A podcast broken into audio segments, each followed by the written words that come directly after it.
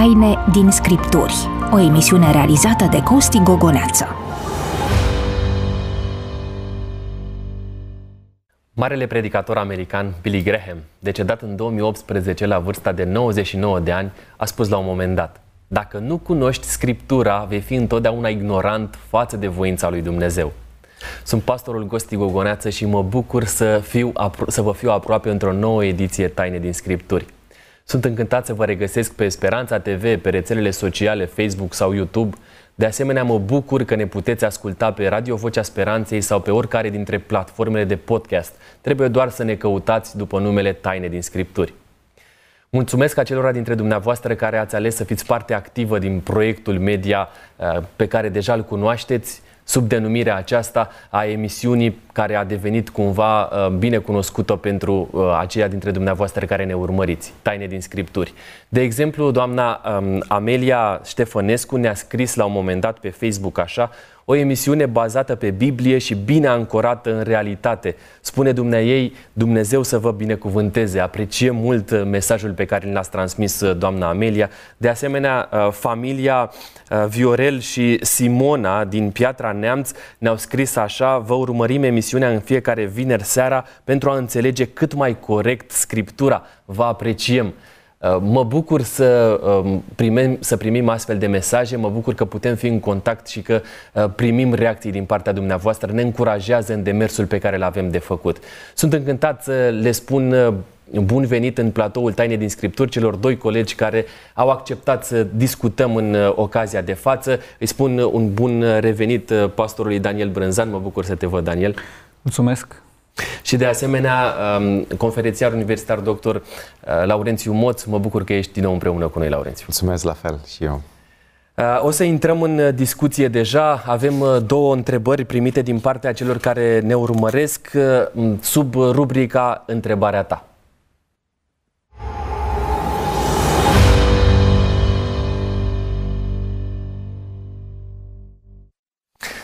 Doamna Aura Aurora ne scrie pe YouTube Cine este prorocul mincinos despre care citesc în Apocalipsa? Sintagma prorocul mincinos apare în ultima parte, în a doua jumătate a Apocalipsei, capitolul, în capitolul 16, mai exact, în capitolul 19 și în capitolul 20.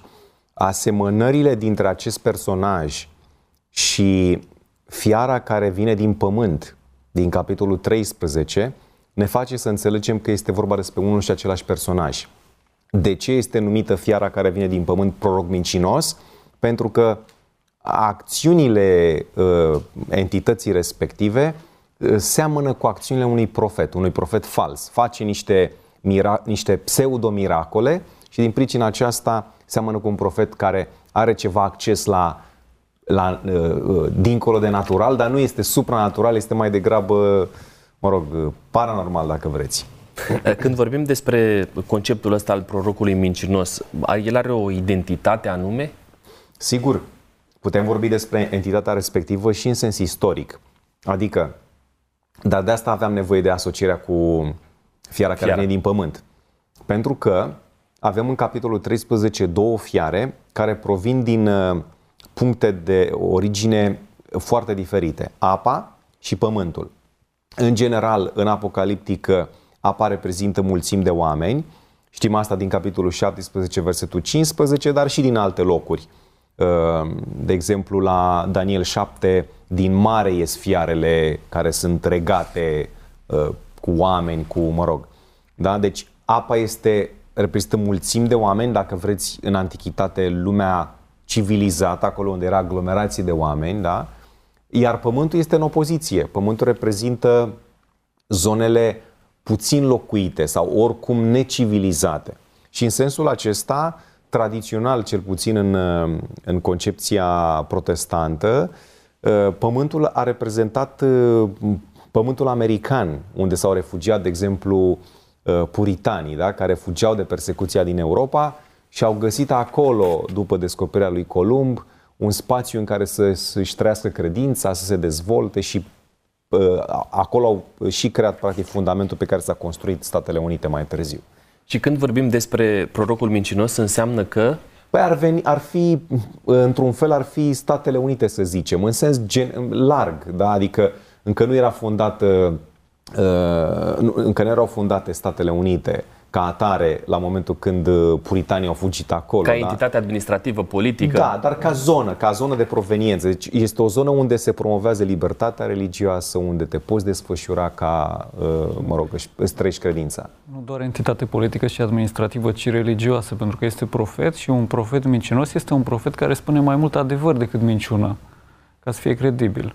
Și, practic, se referă la un profet care a fost credincios, și care, pe măsură ce timpul trece, decade, devine din ce în ce mai... este creștinismul american, ca să fim Așa. un pic mai specifici, da? Următoarea întrebare ne-a fost scrisă pe WhatsApp la numărul deja cunoscut pentru dumneavoastră 0751 400 300. Întrebarea sună așa, dacă împrumut o sumă de bani, trebuie să dau zecime din ei?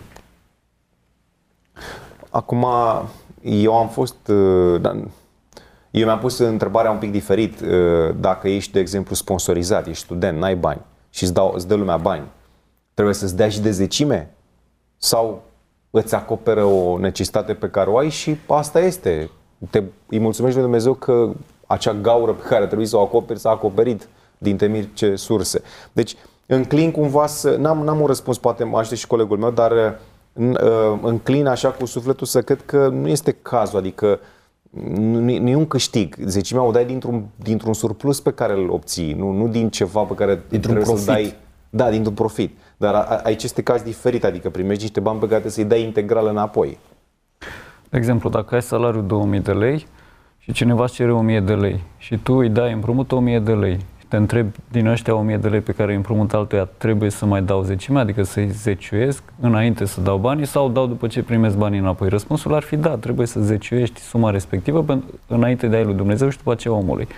Dar în context, a, dacă suma respectivă se întoarce la tine după un timp scurt și este o sumă zeciuită, nu este nevoie să dai zecime, dar dacă tu ai niște avantaje și suma respectivă este, să zicem, din zona dobânzilor, a cămătăriei, a unui profit, atunci profitul acela trebuie adus la Dumnezeu uh, cu uh, respectarea legilor, pentru că, în general, uh, cămătoria asta ca deprindere este împotriva regulilor actuale. Însă, Biblia este și mai exigentă de atât. Biblia spune în Luca 6 cu 35, sunt cuvintele Domnului Isus, dați cu împrumut, faceți bine și dați cu împrumut fără să nădăjduiți ceva în schimb. Adică standardul este mult mai înalt decât să dai zecime, să faci bine. Am înțeles. Dar tu ai primit-o din perspectiva cealaltă, a celui care dă împrumut. Laurențiu a spus-o din perspectiva celuilalt care... Și eu, da, uh, da. Să fie complet. Și e bine că am completat uh, tot tabloul. Mulțumesc colegilor pentru răspunsurile acestea. Uh, sunt încântat de faptul că întotdeauna dumneavoastră ne sunteți aproape uh, și de asemenea vă reamintesc faptul că așteptăm întrebările dumneavoastră în comentarii publice, în privat. Uh, puteți să folosiți cu siguranță numărul de telefon pe care l-am amintit mai devreme. Îl spun și acum 0751 400 300. Scrieți-ne motivele dumneavoastră de rugăciune. Dorim să mijlocim pentru ele. De asemenea, aceia care ne urmăriți pe rețelele sociale, distribuiți emisiunea Taine din Scripturi, pentru că cu siguranță le veți face un bine prietenilor dumneavoastră. Scrieți-ne dacă doriți să um, studiem împreună Scriptura, așa cum v-am lansat provocarea în edițiile trecute. De acum o să vă reamintesc uh, această oportunitate pe care o avem aici la Taine din Scripturi. Uh, precizez încă o dată și o fac asta recurent pentru ca dumneavoastră să, să știți, uh, emisiunea noastră este una înregistrată, din păcate nu vom putea răspunde la întrebările dumneavoastră în timp real, dar vă promitem că le preluăm în edițiile următoare. Subiectul pe care le vom aborda în această ediție Taine din Scripturi ne va fi introdus de colegul Răzvan Lup prin rubrica Argument.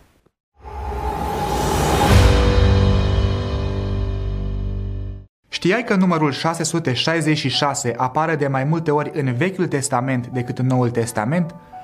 Nu poți înțelege profețiile din cartea Apocalipsa dacă nu înțelegi că simbolurile ei se regăsesc în istoria poporului evreu.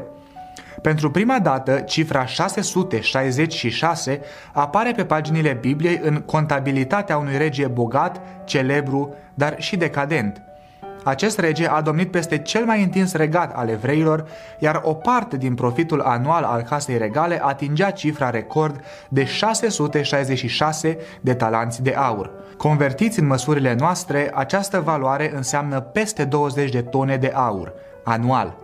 Cifra enigmatică apare într-un context dominat de un rege duplicitar. Deși regele respectiv a reușit să construiască primul templu al lui Jehova în Ierusalim, la scurt timp a amenajat în împrejurimi multe locuri de închinare pentru religiile popoarelor vecine. Pe scurt, acest rege bogat și foarte influent în regiune a manifestat tendințe ecumeniste și a încercat să integreze în familia lui numeroasă aproape toate culturile și religiile din regiune. Cei 666 de talanți de aur erau în fiecare an un semn, 666, nici mai mult, nici mai puțin. Venitul constant, raportat an de an în bilanțurile monarhiei, a fost atât de neobișnuit încât cronicarul l-a consemnat și a rămas un indiciu care avea să-și găsească ecoul în ultima carte a Bibliei. Deci, care e legătura cu Apocalipsa? Puterea care va impune lumii semnul 666 va fi o putere asemănătoare regelui care a avut prima dată numărul misterios. O putere religioasă, economică și influentă, care în același timp este nelegiuită, decadentă și de tip ecumenic. Semnul ei nu poate aduce nimic bun, chiar dacă e înveșmântat în straie bisericești.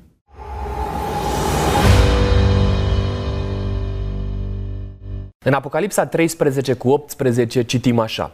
Aici este înțelepciunea. Cine are pricepere să socotească numărul fiarei, căci este un număr de om și numărul ei este 666. Pare destul de accesibil a calcula numărul acesta al fiarei, ba chiar citind cu atenție cuvintele profetice devine evident, 666, încât orice om l-ar putea recunoaște. În condițiile acestea, de ce este atât de misterios? Care este de fapt miza din spatele acestei evidențe? Vă reamintesc că alături de mine sunt pastorii Laurențiu Moț și Daniel Brânzan. Discutăm despre um, o cifră care stârnește multe curiozități. Stimați colegi, Într-una dintre edițiile trecute, ba chiar Laurențiu a făcut referire la uh, descifrarea conceptelor de la începutul capitolului 13 din Apocalipsa uh, și în ediția de față. Mi-aș dori să spunem pe scurt uh, pe cine reprezintă fiara care se ridică din mare, din versetul 1 și care este identitatea fiarei care se ridică din pământ din versetul 11. Așadar, primul verset, identitatea pe scurt, nimic mai mult fiara care vine din mare este uh, fiara care moștenește imperiile, sunt niște simboluri acolo care fac trimitere la Daniel 7. Este fiara, este regatul care moștenește Babilonul, Medopersia și Grecia, adică Roma. Doar că Roma are o existență limitată. Motiv pentru care citim în simbolul fiarei care vine din mare nu doar Roma imperială sau nu doar Roma păgână, nu, nu doar imperiul, da? care la un moment dat se stinge în 476 în vest, mai târziu în uh, Constantinopol. Uh, deci vorbim și de o putere care rămâne în teritoriu și care moștenește Imperiul Roman într-un fel. Uh, în, pe tradiție protestantă veche, să zic așa, uh, fiara care vine din mare reprezintă, să zicem, uh, oficiul episcopului roman, da? sau mai târziu numit papă. Și fiara care se ridică pe, din pământ, te rog? Pe scurt, fiara care se ridică din mare este o putere care se sprijină pe masele populare. Că apele înseamnă mulțimile. Deci, caută astăzi cea mai mare forță religioasă și o să găsești monarhia Uh, uh, papei, Biserica Romano-Catolică, această entitate reprezintă cea mai mare putere religioasă. Iar fiara care se ridică din pământ Versetul este, 11. este așa, uh, poate foarte în stilul acesta al vulgului spus, este cel mai puternic pământ. Forța care reprezintă cea mai puternică națiune adică Statele Unite ale Americii. Uh, mergem mai departe, am clarificat aceste aspecte pentru a avea baza discuției noastre. Apocalipsa 13 cu 14 și 15 uh, Fiara a doua amăgea pe locuitorii pământului prin semnele pe care îi se deduse să le facă în fața fiarei, spune cuvântul. Ea a zis locuitorilor pământului să facă o icoane fiarei care avea rana de sabie și trăi, trăia i s-a dat putere să dea suflare icoanei fiarei, ca icoana fiarei să vorbească și să facă să fie omorâți toți cei ce nu se vor închina icoanei fiarei. Cine se află, stimați colegi, în spatele expresiei icoana fiarei? E o întrebare complexă, sincer. Um, m-am frământat cu lucrurile acestea de-a lungul timpului și uh, dacă vreți răspunsul scurt, este că nu știm încă. Dar știm totuși câteva lucruri pe care trebuie să le spunem. Uh, foarte des uh, oamenii dintr-o anumită, probabil, n-aș zice neglijență vinovată, dar o anumită lipsă de, de observație, așteaptă ca evenimentele finale să fie tot uh, cumva în, uh, uh, organizate în jurul fiarei care vine din mare. Dar aici este foarte clar pentru mine că este vorba despre o icoană a fiarei care vine din mare. Pentru că istoria ne-a învățat ceva. Papalitatea, a, care a moștenit Imperiul Roman, a avut o perioadă, câteva secole de, de să zic, politici agresive, dar după aceea, uh, în contextul Revoluției franceze, în mod special și bine, și câteva uh, secole înainte, uh, această politică sau aceste politici au fost mult mai negociate, mult mai domol, mai, mai, mai restrânse, mai reținute.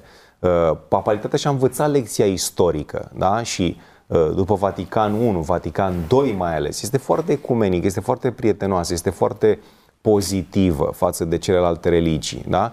Uh, și atunci, uh, într-adevăr, cred că icoana asta a fiarei, pe care nu o putem identifica 100%, ea va, ea va fi asemănătoare papalității medievale, da? a, acelei papalități excentrice, uh, exagerate. Da? Uh, și um, în același timp va fi un fenomen escatologic, adică din, din finalul istoriei. Ehm, dacă este icoana de fiară, înseamnă că este și ea o, o, este o fiară, este o, un regat, da? Ehm, care va, repet, va fi intolerant, cum a fost papaitatea medievală, va fi uh, ostil uh, celor care păzesc poruncile lui Dumnezeu, cum se zice în Apocalips 14. Deci, eu cam atât pot spune, pentru că, efectiv, ca să pui mâna pe ea, nu știm deocamdată, pentru că nu s-au întâmplat lucrurile acestea. Te rog. Icoana fiarei care spune blestemății și îi ucide pe cei care îi se opun este un proiect internațional comun Statelor Unite ale Americii și Vaticanului prin care impun o anumită lege cu mai multe componente, nu doar religioase, și această inițiativă devine foarte populară și foarte agresivă și are legătură cu ziua a șaptea și cu ziua întâi adică cu sâmbătă și cu duminică. Poate n-ar fi rău să spunem aici totuși că textul anticipează implicarea maselor, pentru că zice că fiara care vine din pământ a zis locuitorilor pământului să facă o icoană fiare. Da? Adică, chiar dacă nu înțelegem 100% ce înseamnă asta, este clar că nu e doar un proiect de elită sau elitist, da? al unor oameni care, mă rog, există întotdeauna oameni care conduc, care au bani, care, da, și care sunt implicați. Dar totuși, ă, proiectul ca atare se duce până la clasele de jos, pentru că expresia locuitorii Pământului nu este o expresie elitistă, este o expresie despre toți. Este un proiect global. Dar da. cum vă închipuiți voi că se va întâmpla lucrul ăsta? Păi pentru da. că pare așa de nerealizat. Suntem atât de divizați astăzi, încât uitați-vă la Uniunea Europeană și o să vorbim noi la un moment dat și despre chestiunea asta. Cu toate că s-a încercat uh, să se țină aproape uh, toate aceste entități uh, de țări care la un moment dat au fost diferite, este destul de greu. Brexitul, acum se vorbește și despre ieșirea altora din zona asta europeană. Cum ar putea fi posibilă o apropiere atât de puternică între state? între oameni? Nu, este excelentă întrebarea. Este clar că uh, uh, la momentul acesta sunt tendințe de deglobalizare, așa se numesc, da? Adică, efectiv, uh, statele vor să-și recapete, să zic, identitatea de dinainte, da, o anumită... Da, naționalismul începe să iasă la, la suprafață. Exact, exact. E, ceea ce putem să spunem este că, deși nu se văd lucrurile acestea acum, Ă, profeția anticipează totuși o schimbare. Da? Adică mă aștept ca un anumit fenomen, cum, este, cum a fost de exemplu și pandemia. Da? Pandemia n-a fost luată în calcul. A venit dintr-o dată și, și în bună măsură a unit. Da? Pentru că a unit eforturi, a unit ă, bani, a unit și mai ales decizii, oameni de știință, sigur, decizii la nivel administrativ, politic. Deci e posibil ca într-un context de genul pandemiei, da, care care poate uni, să se întâmple aceste, această reglobalizare care acum pare să fie în regres. Um, stimați mei, cei care ne urmăriți, cei care faceți parte și ați ales cu bună știință uh, să ne fiți aproape la taine din Scripturi, vă reamintesc faptul că avem nevoie de susținerea dumneavoastră, cei care ne urmăriți pe rețelele sociale să distribuiți emisiunea noastră, dar mai ales să ne trimiteți întrebările care vă frământă, uh, să ne spuneți opinia la 0751 400 300. De asemenea, vă reamintesc dacă doriți să studiem în profunzime Scriptura, nu ezitați să ne spuneți uh, lucrul acesta. În Apocalipsa 13 citim de aici versetele 16 și 17. Și a făcut ca toți, mici și mari, bogați și săraci, zloboți și robi să primească un semn pe mâna dreaptă sau pe frunte și nimeni să nu poată cumpăra sau vinde fără să aibă semnul acesta, adică numele fiarei sau numărul numelui ei.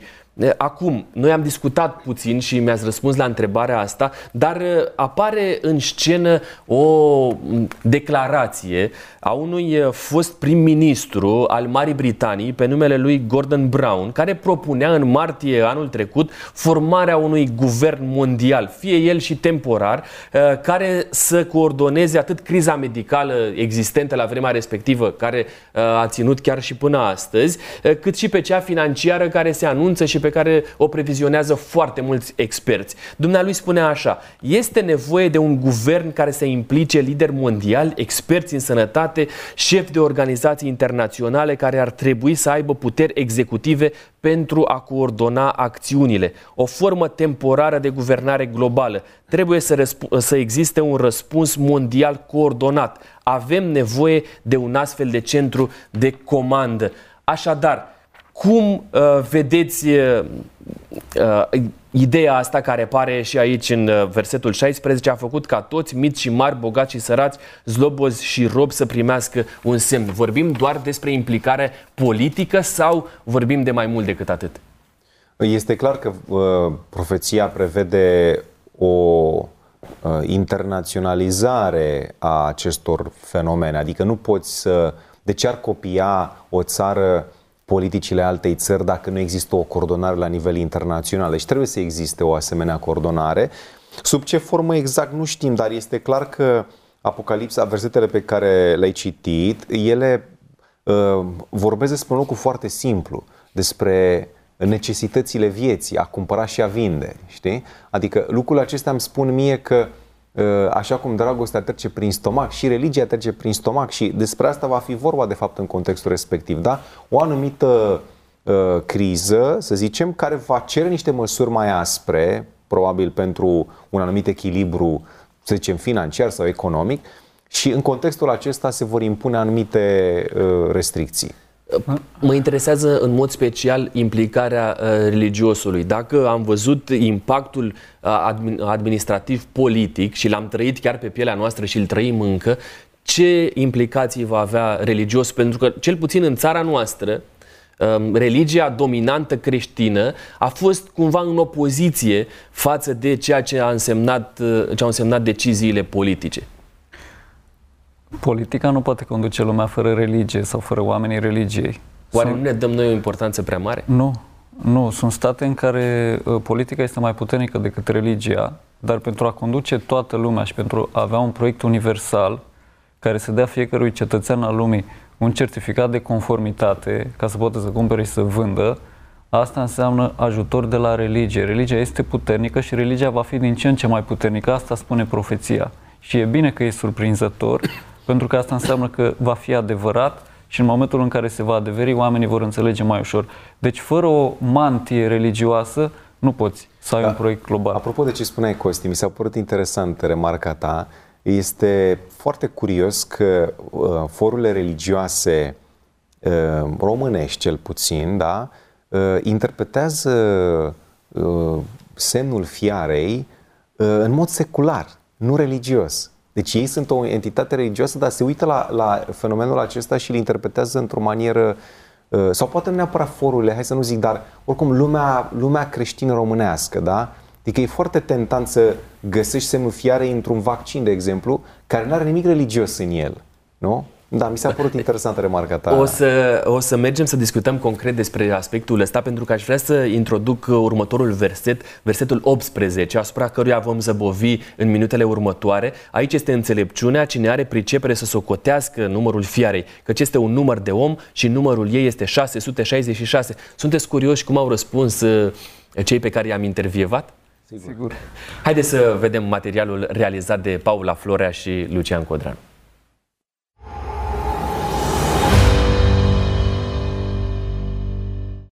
Știți ce reprezintă numărul 666? Da, este numărul din Biblie despre Apocalipsă, dar ce reprezintă nu știe nimeni. Nu știu, nu cred în el. Nu cred, nu știu cine l-a inventat, nu știu, zice că e numărul satanei, dar e un număr ca oricare altul, zic eu. Sunt, cum să zic, anumite idei care reprezenta ceva, dar nu a descoperit nimeni până în prezent ce reprezintă exact. Un număr ca oricare altul. Cifra, de fapt, numărul demonului, cred, al diavolului, al Lucif, Lucifer, atâta știu. Diavolul, numărul diavolului. Am auzit că ar fi uh, vorba de un anticrist, dar nu, nu pot să vă spun cu siguranță.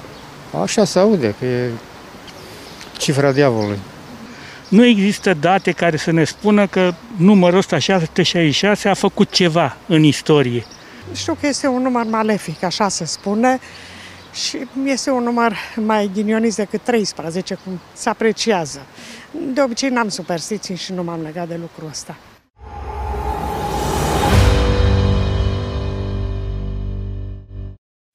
Am urmărit uh, Vocea Străzii, vă reamintesc alături de mine pastorii Laurențiu Moț și Daniel Brânzan. Majoritatea celor care au avut amabilitatea să ne răspundă au identificat 666 ca fiind uh, diavolul însuși. Au dreptate aceia care au răspuns uh, astfel? Nu este numărul diavolului, este un număr de om. Și asta e, detaliul acesta este foarte important. Nu este numărul diavolului, este un număr de om. Asta spune Apocalipsa. Și ce înseamnă asta? Cu ce ne ajută informația asta? E foarte bună întrebarea ta. Uh, unii, de exemplu, am văzut uh, pe un site catolic treaba asta, uh, zic că expresia număr de om s-a referit la o, la o ființă, la un, la un individ. Adică nu ar trebui să citim în, uh, în uh, uh, numele acesta care decriptat ar da 666 o entitate, pentru că e număr de om, da? deci ar trebui să fie numărul unei ființe umane.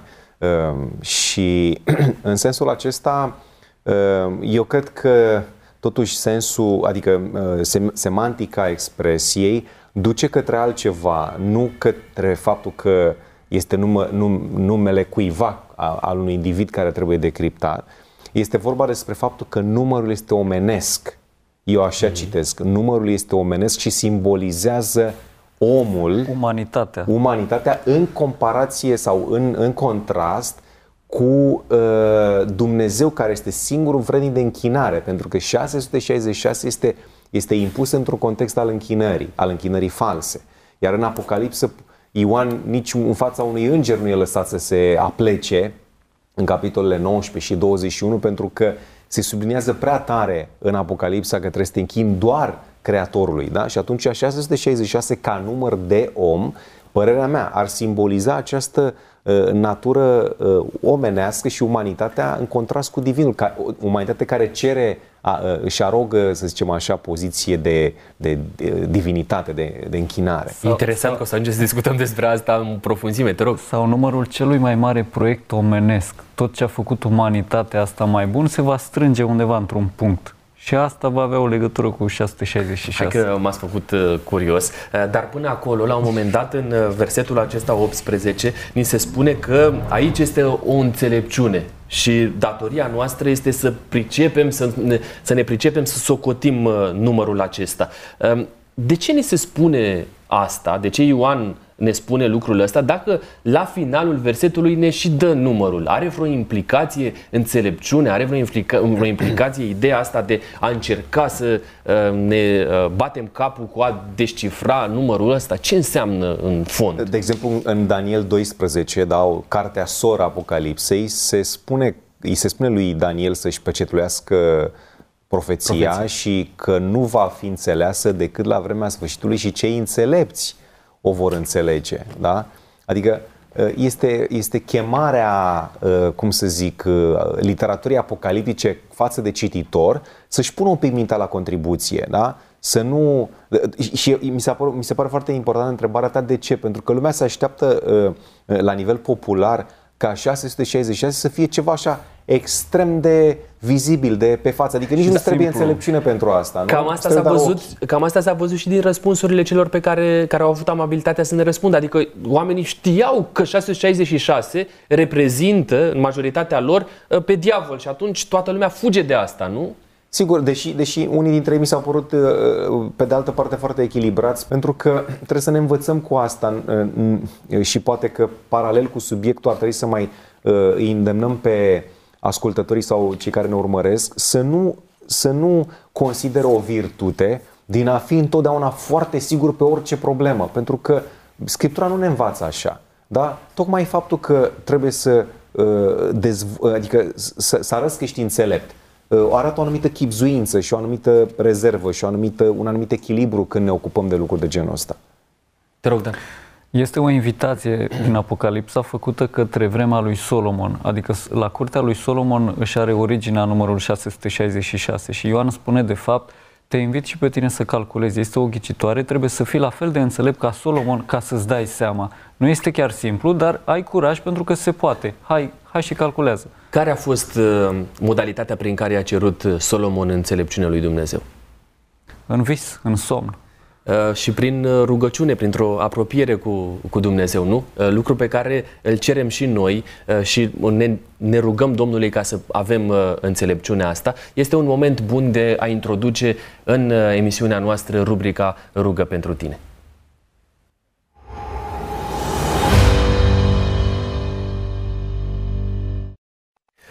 Domnul Moise Toma din Câmpina ne-a scris pe WhatsApp la 0751 400 300 următorul mesaj. Am o afecțiune gravă a glandei tiroide, mijlociți pentru mine. Domnul să vă asculte rugăciunea. Te rog, uh, Dan, înalți o rugăciune scurtă la adresa lui Dumnezeu.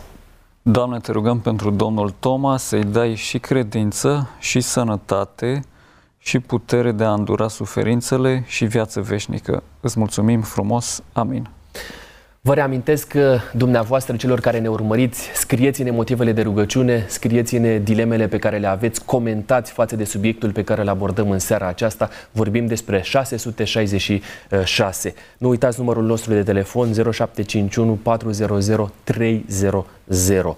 666 a fost interpretat în fel și chip. Um, la un moment dat ni s-a vorbit despre faptul că ar putea fi un chip, că ar putea fi pașaportul biometric, că ar putea fi noile cărți de identitate sau chiar codurile de bare de pe uh, produsele care se scanează la uh, casele de marcat. Cum interpretăm uh, aceste, nu știu, feluri de a um, calcula numărul ăsta? Eu cred că sunt încercări naive de a interpreta ceva unde, unde trebuie înțelepciune.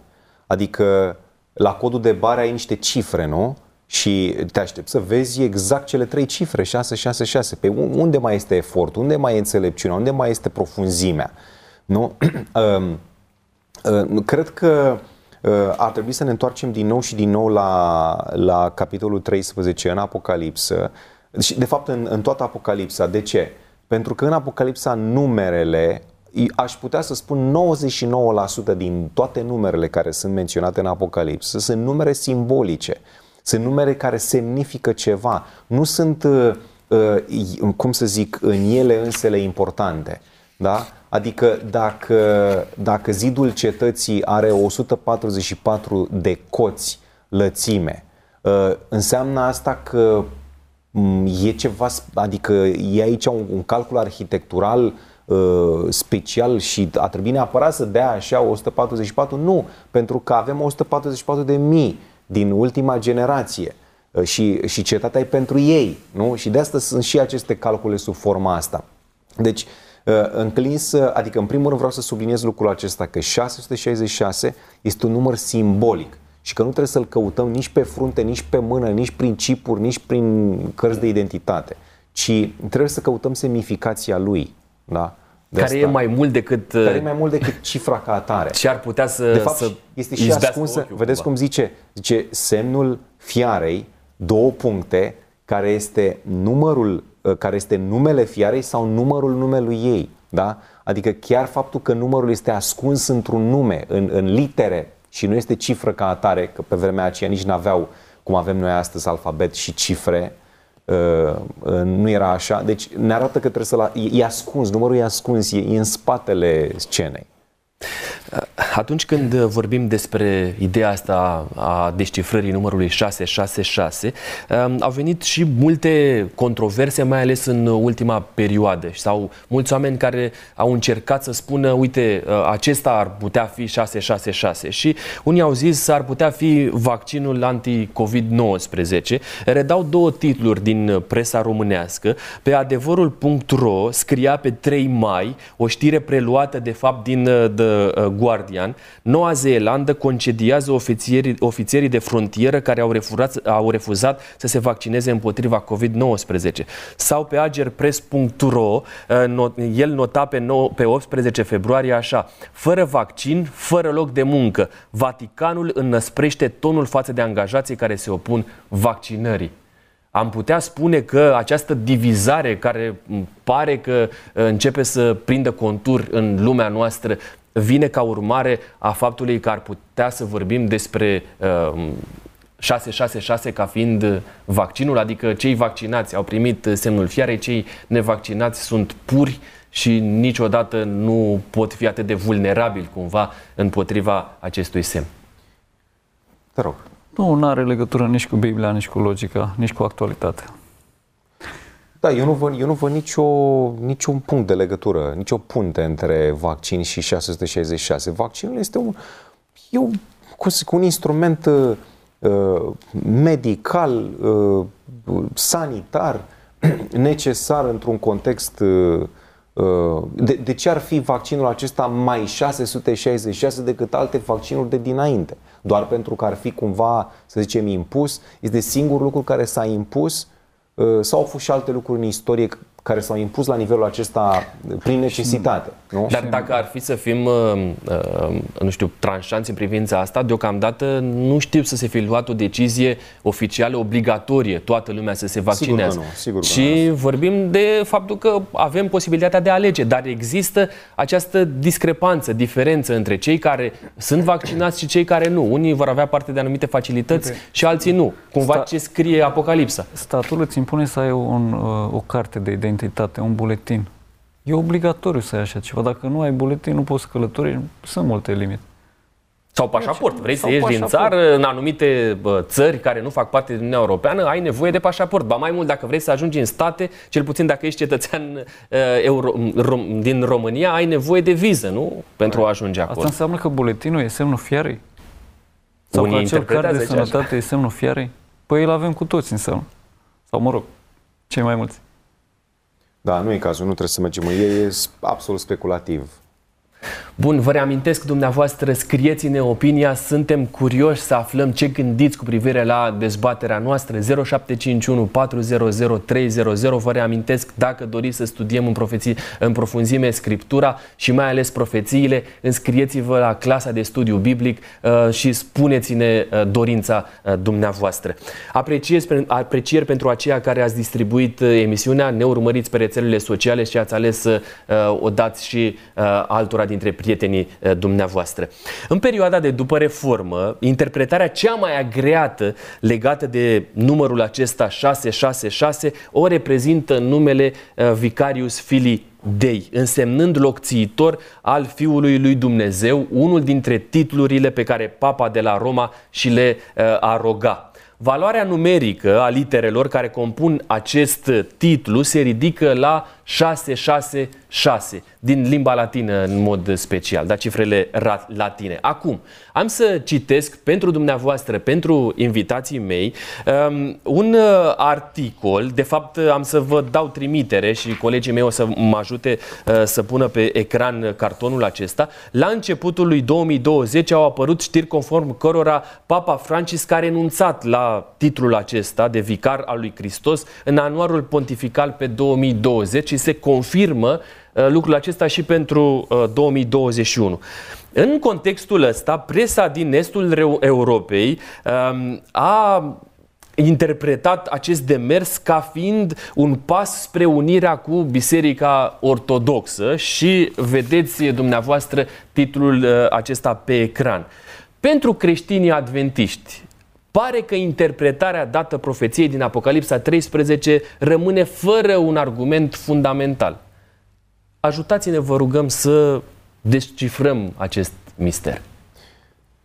Uh, interpretarea asta a lui Vicarius Filii Dei uh, își are originea în, într-o carte a unui uh, autor protestant, Andreas Helvig, care și-a publicat în 1612 o carte, o, o broșură, uh, Anticristus Romanus se numea în latină, Anticristul Roman, uh, în care Helvig uh, așează toată viziunea vremii respective protestante, uh, identificând fiara care vine din mare uh, cu uh, Roma pe, pe, să zic așa, fondul conflictului dintre protestantism, reforma protestantă și romano-catolicism și în sensul acesta el interpretează acest titlu cu 666.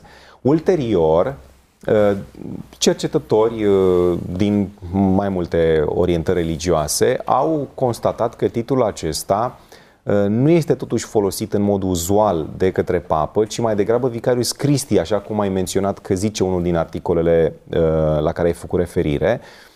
Vicarius Filii este un titlu foarte rar și își are originea într-un document care a fost compus prin jurul anilor 750, uh, era noastră, uh, numită uh, Donația lui Constantin.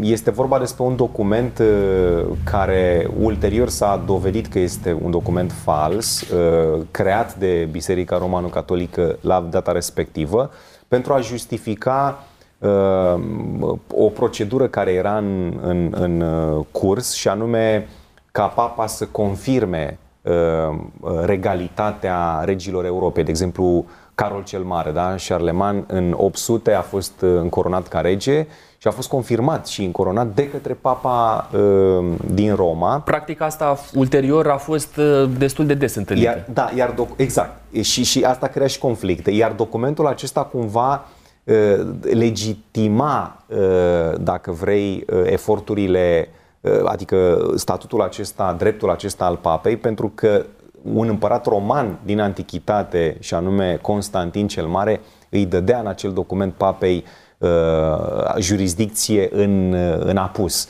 Problema este că s-a dovedit ulterior că acest document este un fals, este crea, a fost creat în mod special. De exemplu, unul din motivele pentru care, uh, sau unul din argumentele pentru care s-a dovedit că este fals, este chiar folosirea cuvântului papă.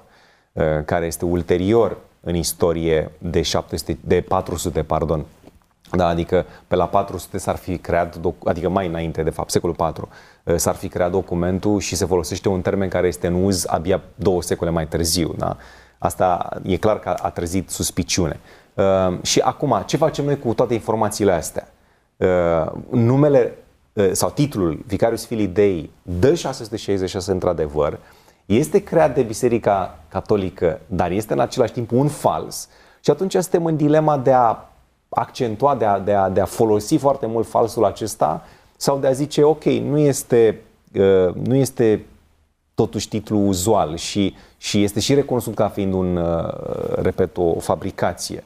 Uh, de, de aceea eu aș, uh, pen, pentru echilibru, aș propune să nu forțăm 666 în direcția aceasta, pentru că, de ce? Pentru că fiara care uh, se ridică din mare rămâne tot ea. Nu își schimbă identitatea dacă, dacă nu mai avem în mână argumentul acesta, da?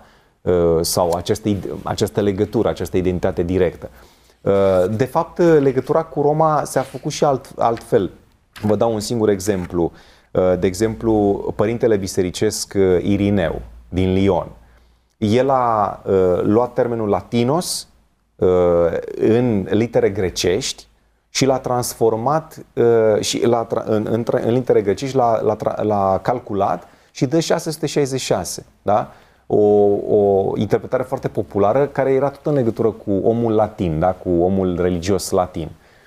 Um, și Imperiul Latin, de fapt. Uh, Sunt mai multe mai interpretări la capitolul ăsta, sunt mai multe nume care au dat în final uh, calculându-le 666. Deci eu aș propune să fim echilibrați, asta este... Sunt uh, sute de nume care dau 666, spuneam și data trecută despre această lecție. Aici un matematician din Washington a arătat că dacă manipulezi puțin cifrele fonetic, le pui într-o limbă mai veche, Daniel, îl faci Danielul, să zicem, să sune a latină, găsești foarte multe nume care dau 666.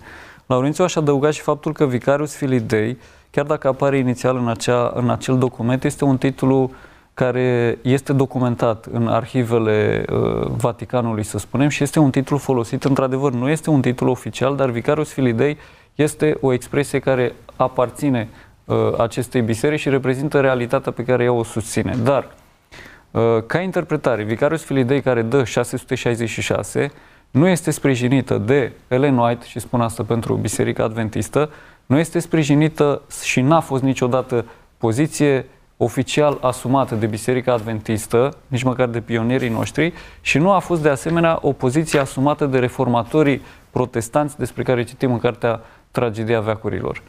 Um, concluzie la aspectul ăsta. Ce înseamnă 666? 666 eu îl asociez uh, în Scriptură, pentru că pornesc de la Scriptură, cu Daniel capitolul 3. Nu apare cifra sub forma aceasta, dar chipul pe care Nebucadnețar îl, îl ridică în câmpia Dura, unde îi cheamă pe, pe reprezentanții Imperiului uh, pe, ca să se închine înaintea lui, înaintea chipului și ca să recunoască în același timp supremația lui ca rege, a lui Nebucadnețar, chipul acela avea șase coți lățime și 60 de coți înălțime. Da? Șasele este cifra Mesopotamiei, este cifra Asiriei, cifra Babilonului, da? E, reprezintă uh, poporul ace- popoarele acestea care și-au arogat prin uh, regii lor uh, titulatură de zei sau uh, au, au cerut închinare, cum a, f- a făcut și Nebucanețar în capitolul 3. Deci, 666 este un număr care simbolizează omeni, o, omul care cere închinare. Da? Adică eu mai degrabă la lucrul acesta aș fi atent.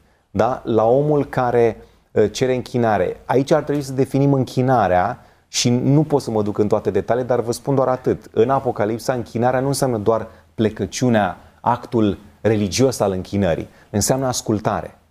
Înseamnă ascultare, înseamnă supunere, da? care poate să ia și dimensiune uh, politică, de exemplu. Da? El este în esență un act religios, dar s-ar putea ca contextul în care se impune respectiva ascultare să fie uh, politic, să fie nu atât de vizibil religios. Dan? 666 este un număr din Babilonul antic. Este acest sigiliu solar în care sunt șase Poți rânduri. spre cameră dacă trebuie. Uh, șase rânduri de cifre ori șase care însumate dau 666. Este un sigiliu solar din Babilon care sperăm că se va repeta la vremea sfârșitului în legătură cu închinarea la soare în ziua Duminicii. Și de asemenea, este, citesc din Ioan 14 cu 26, spunea Domnul Iisus, v-am spus aceste lucruri acum, înainte să se întâmple, pentru că atunci când se vor întâmpla, să credeți. Vom vedea la vremea respectivă care este semnificația reală a numărului 666, dacă este simbolic sau real, și vom vedea că va fi o, o coaliție în care oamenii își vor pune semnul lor în mijlocul templului lui Dumnezeu, după cum spune Psalmii 74. Poate n-ar fi rău să menționăm doar foarte pe scurt uh, de unde luăm noi această direcție a interpretării. Din expresia uh, că acest semn trebuie pus pe mână sau pe frunte. Da? Expresia aceasta, uh, sub o formă modificată pe mână și pe frunte, a fost folosită în Exod 13 cu 9 și în Deuteronom 6 cu 8. Două, două, cap, două pasaje care vorbesc despre legile lui Dumnezeu. Da? legea lui Dumnezeu pe de-o parte în Deuteronom 6 cu 8 și în Exod 13 cu 9 se vorbește despre despre legea lui Dumnezeu în legătură cu Paștele, da? sau prevederile lui Dumnezeu în legătură cu sărbătoarea Paștelui. Am spus-o și cu altă ocazie, asocierea aceasta cu leg- a legii lui Dumnezeu cu o sărbătoare ne face să ne întrebăm care este singura sărbătoare din lege. Sabatul, da? Și așa ajungem cumva la semnul fiarei care, care duce în ultimă instanță și către o zi de închinare care este creată de om și nu de Dumnezeu. Da? Pentru că Dumnezeu a creat sabatul pentru închinare, omul a zis nu, uh, vreau să fie duminica. Da? Deci în sensul acesta ajungem la duminică nu pentru că incriminăm pe cineva care se duce duminica la biserică sau pentru că avem o problemă în sine cu ziua aceasta, nu avem nicio problemă. Dar în momentul în care această zi ar fi impusă spre ascultare, atunci avem ingredientele acestea, uh, nu? Avem și închinarea, avem și elementul uman, pentru că nu Dumnezeu a impus uh, ziua aceasta uh, și s-ar crea, să zic așa, contextul necesar împlinirii lui Apocalips 13. Două rubrici de final, rugăminte la voi, scurt, răspunsuri foarte scurte. Urmează rubrica răspunsuri fulger.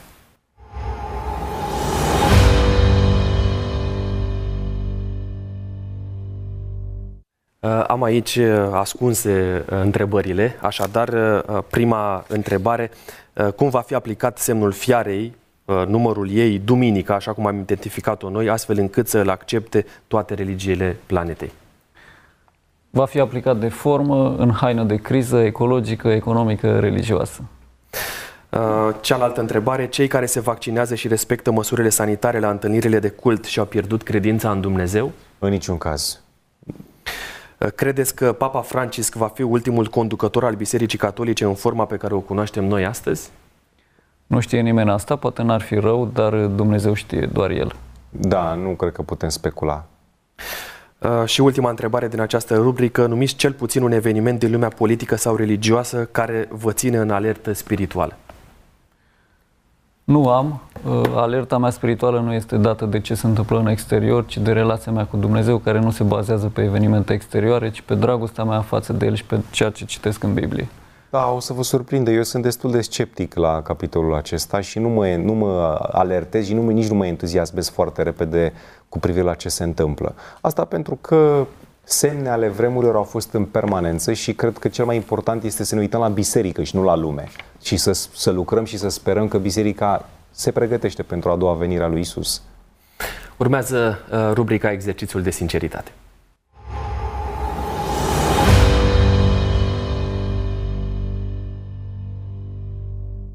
Laurențiu, te rog să alegi un cufăr de aici, dintre cele trei.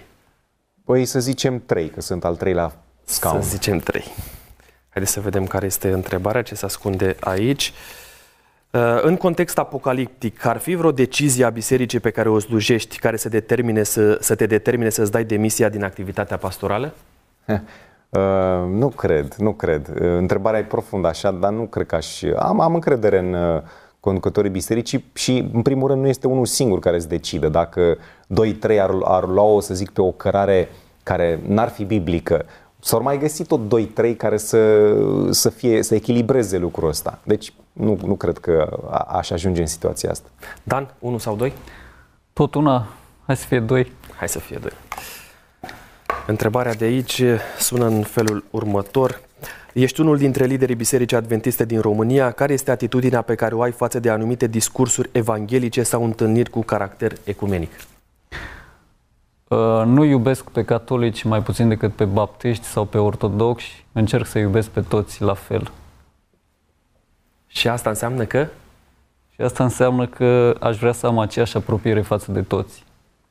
Vă mulțumesc vouă, mulțumesc celor care uh, ne-ați urmărit, mulțumesc uh, echipei tehnice. Sper ca Dumnezeu să ne dea fiecăruia dintre noi înțelepciune în uh, a decripta numărul 666. Rămâneți alături de noi în continuare. Am să rezum întâlnirea noastră prin a vă aminti um, îndemnul Domnului Isus din Matei 24 cu 4, băgați de seamă să nu vă înșele cineva. Sunt pastorul Costi Gogoneaț, a fost o plăcere să vă fiu gazdă și cu această ocazie a emisiunii Taine din Scripturi.